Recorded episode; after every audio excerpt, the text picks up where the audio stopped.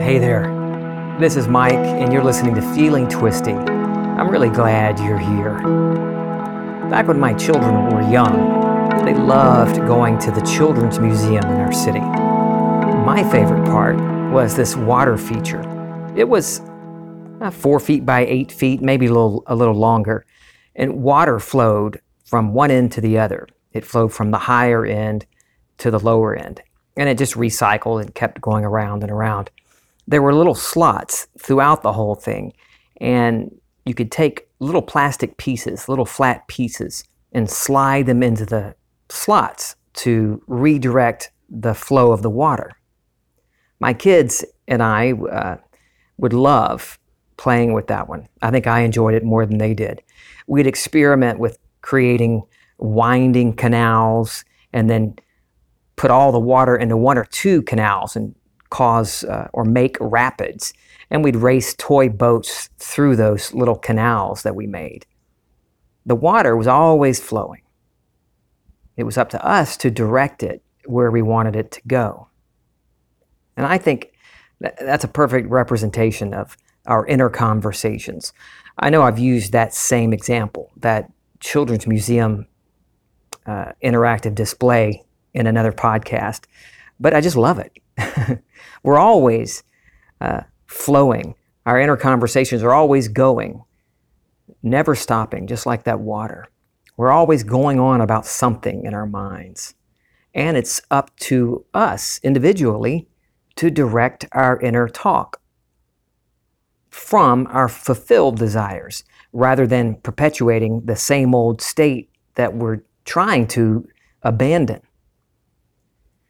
In Mental Diets, Neville says, talking to oneself is a habit everyone indulges in. We could no more stop talking to ourselves than we could stop eating and drinking. All that we can do is control the nature and the direction of our inner conversations. Most of us are totally unaware of the fact that our inner conversations are the causes of the circumstances of our life. Our inner talking is always going on, and not just when we're sitting down for a session. It's not something, uh, part of a regimen that we follow. You know, I, I've read comments before in Facebook groups. One in particular, this man said that I do three sessions a day, and I do my mental diet twice a day. Your mental diet, you're always consuming. You're always devouring something. So what are you feeding yourself? That's the same thing as inner conversations. And another way to say, what are you imagining all the time? I used to be so focused on the one or two, sometimes a dozen sessions I would do daily, so focused on them that I really didn't pay attention to my inner conversation. Most of the time, my thoughts, reactions, feelings, everything going on in my mind were running all willy-nilly without me even realizing it, especially when I'm doing something on autopilot, like washing the dishes, folding laundry, or driving. Oh, and mowing the grass.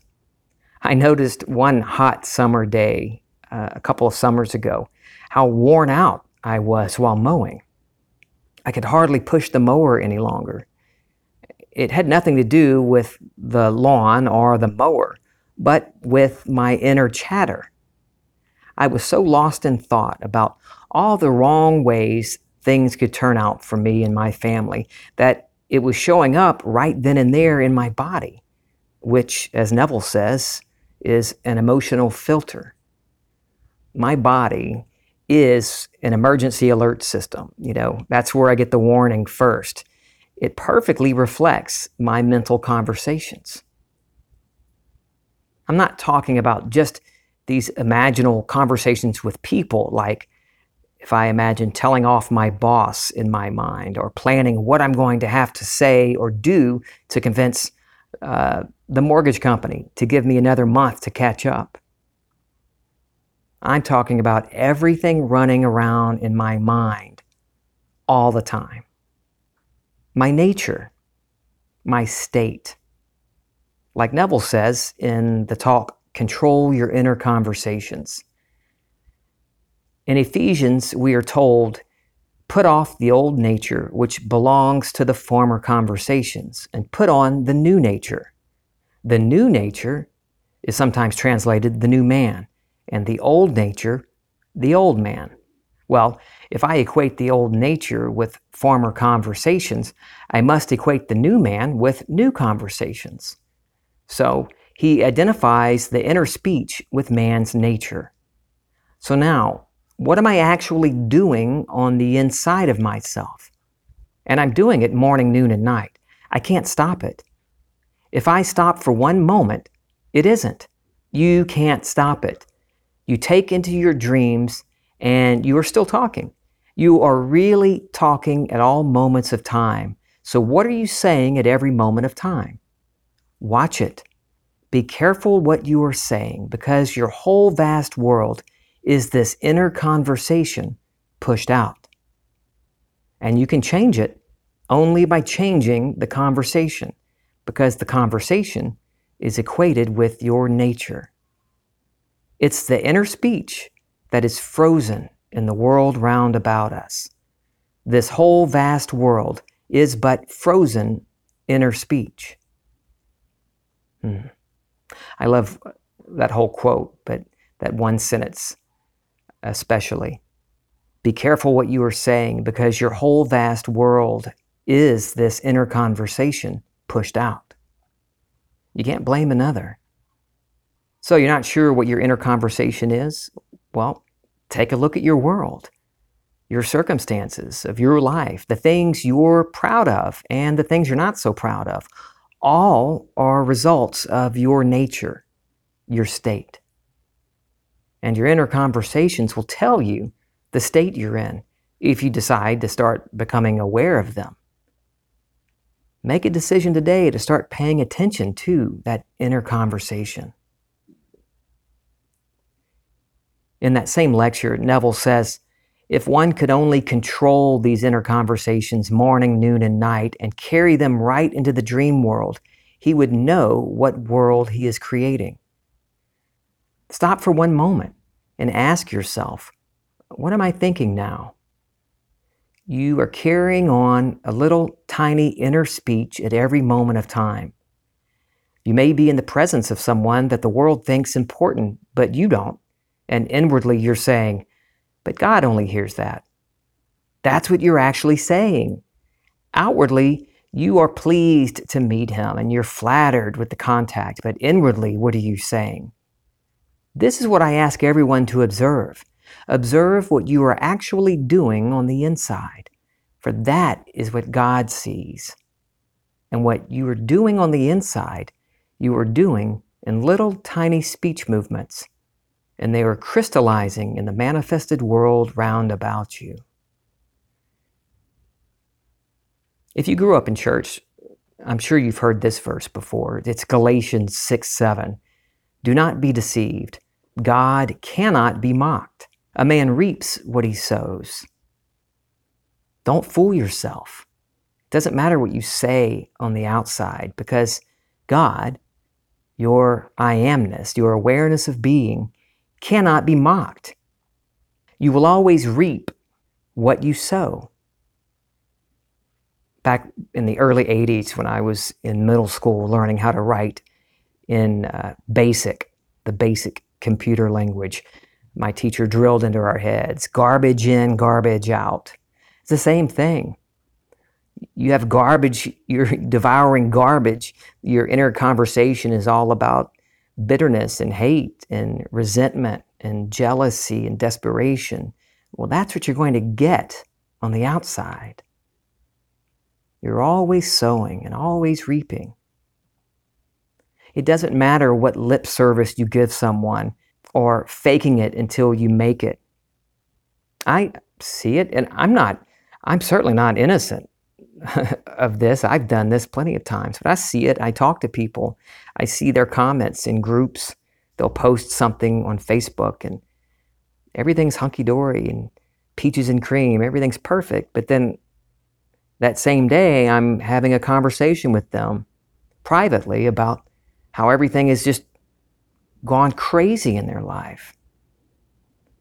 that's faking it until they make it. They're putting things on the outside, I guess, thinking that if they say it enough, it'll change what's going on within them.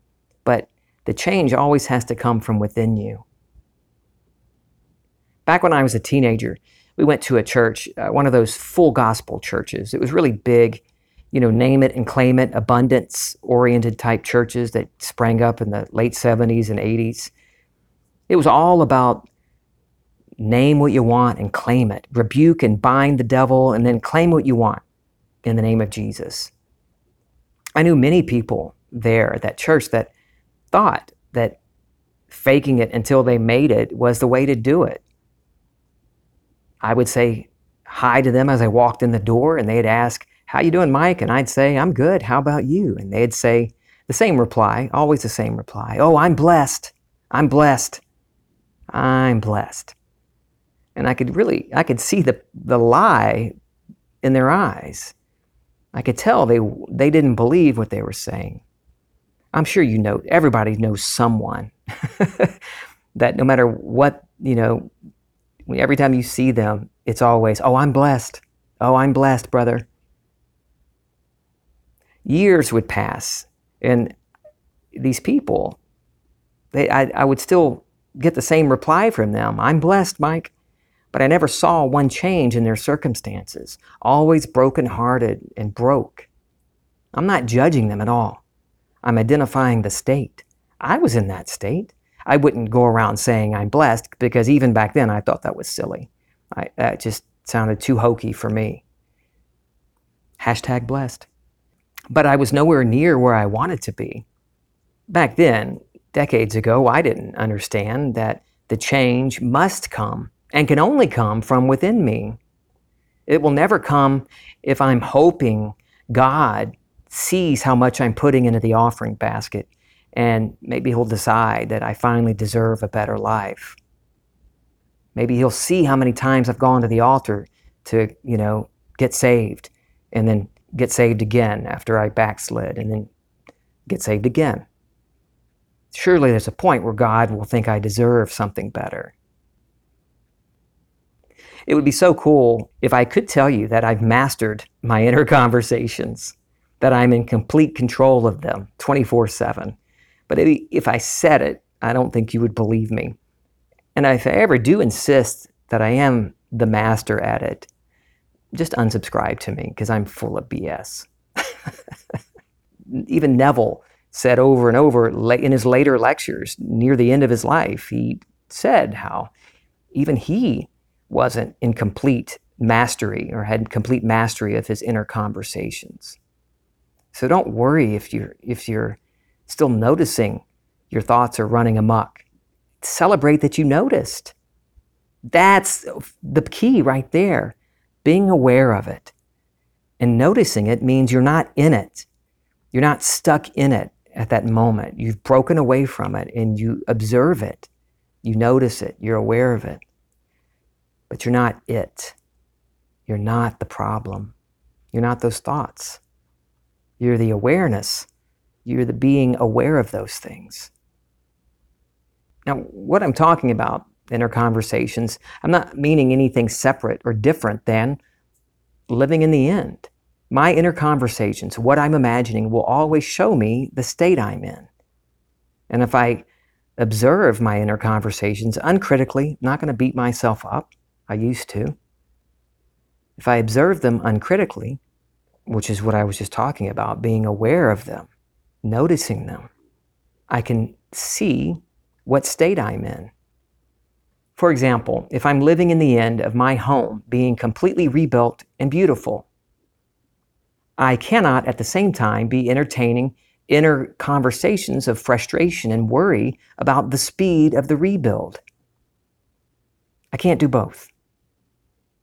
So when I notice thoughts along those lines, little inner dialogue, I change it right then. I break it. I get back into the state of my wish fulfilled. And I've talked about that many times. In that moment, usually I can pinpoint what got me, you know, what I reacted to that got me out of the state. So right then, when I notice it, I just revise that moment. revise it any way I'd like to, and get back into the state of my wish fulfilled. This works for anything. The law works the same for anything. Neville goes on to say, others can find it easy to know what to do, but difficult to do it. I've seen it time and time again. I would say to them, do you not know what you're doing to yourself? Yes, but just give me one little moment because I'm so enjoying the feeling of getting even with them. You get even with no one. There is no one else in the world.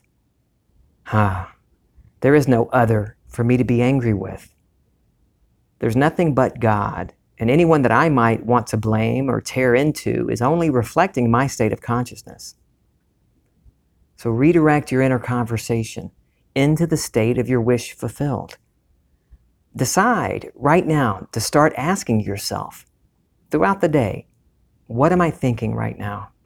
Jill Noel, she's the self-awareness specialist on Instagram, says she set an alarm as a reminder to check in on what she was thinking and feeling throughout the day. The more you do it, the easier it gets. And then this becomes habitual. You will have no problem noticing what you're imagining, noticing your inner conversation. And when you notice what's going on and you don't like it, move into a state of your choosing, a state where that thing you don't like is no longer a problem or just doesn't exist any longer. Once I committed to checking in on my state, checking in on my inner conversation, and I'd notice I was thinking something that I don't want to express in life, I would stop right there. And I'd have this little conversation with myself. I would say, well, that's one way this could all go. How about this instead? Or how else could this go? How do we want this to go? And I'd play it out in my imagination, my desired outcome. As I let the new outcome grow in my mind, a little scene might come up automatically. It usually does. Sometimes, or quite often, several possible scenes come up, images, things related to that wish's fulfillment. And among those, the perfect scene for me at the moment will show up. It's like uh, I never was a very good golfer, and most of my swings were, oh, they were bad. Most of the misses, I'm not sure how, but I could always make the golf ball go directly behind me once I hit it. But every now and then, I would hit the ball off the tee perfectly, and it felt just right. I'd hit it on the sweet spot, and oh my God, I knew, I knew it was going to soar.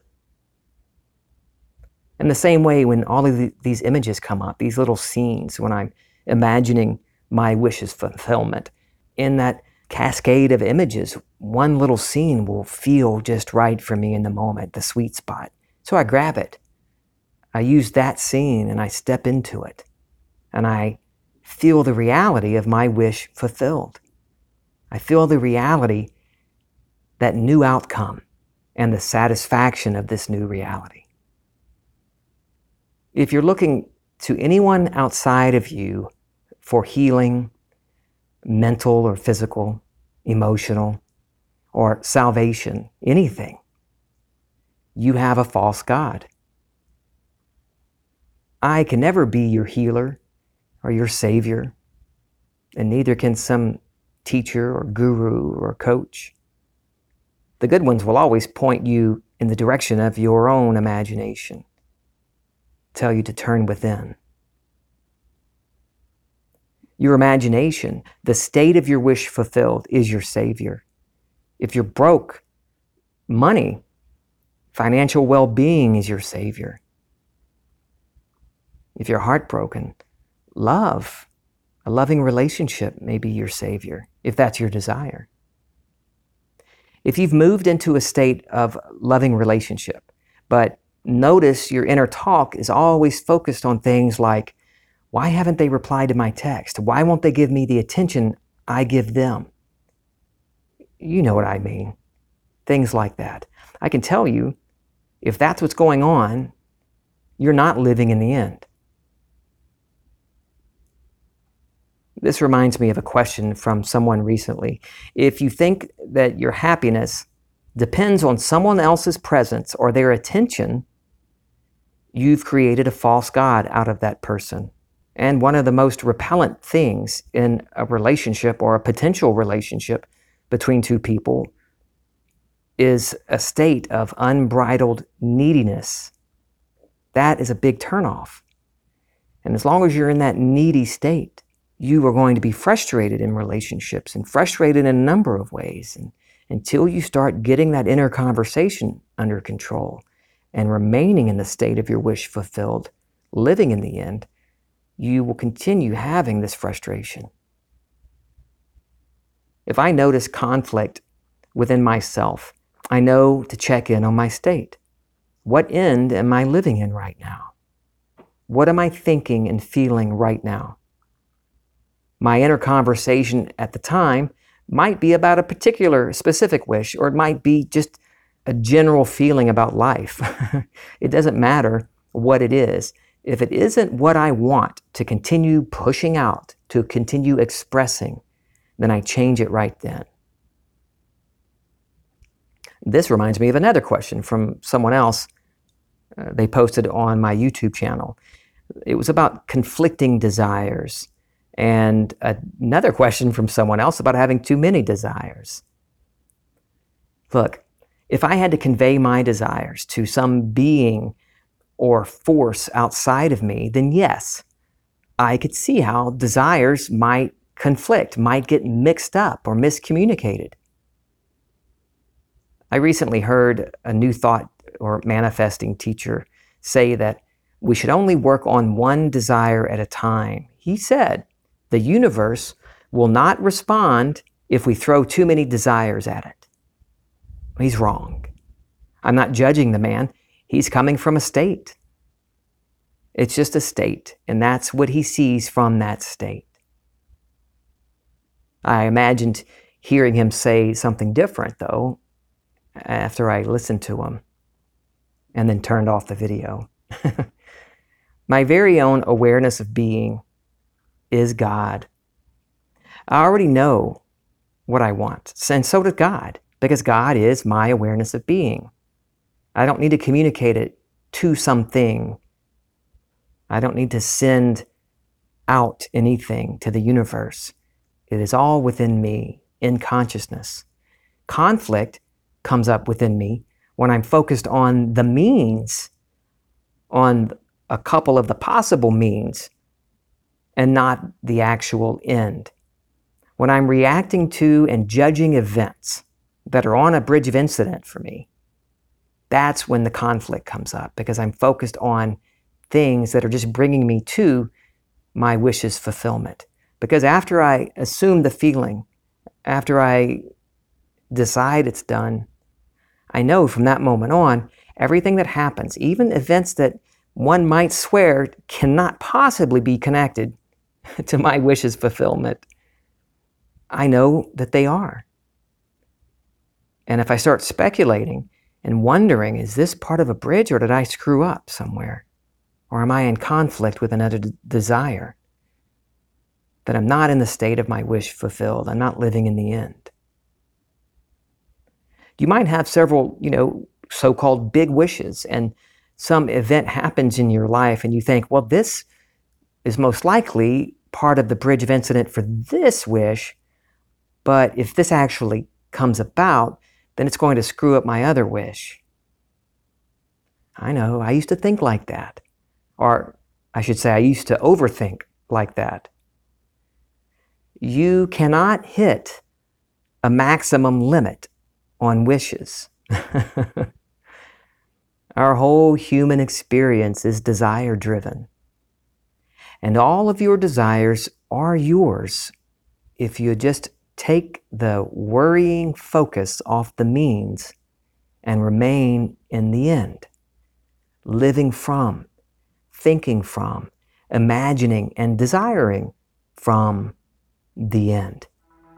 And I love you. I'm feeling twisty.